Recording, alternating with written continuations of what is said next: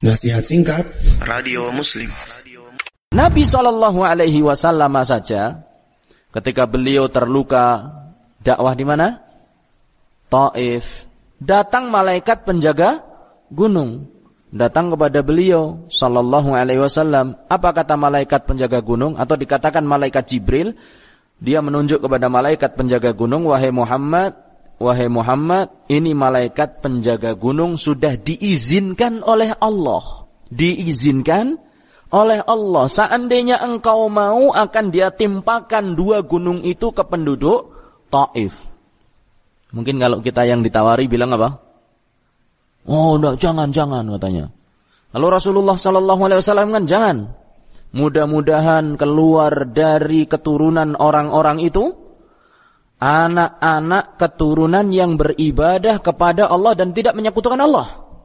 Nolak Rasulullah Sallallahu Alaihi Wasallam. Kita ini, oh jangan jangan, jangan dua, ya, sepuluh sekalian. Ya kan?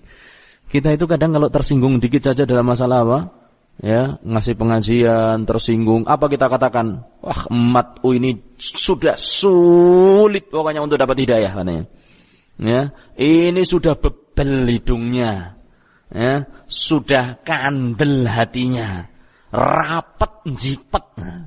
Kadang kata-kata kita ini terlalu memfonis ya, orang orang lain, ya. Padahal belum tentu seperti itu.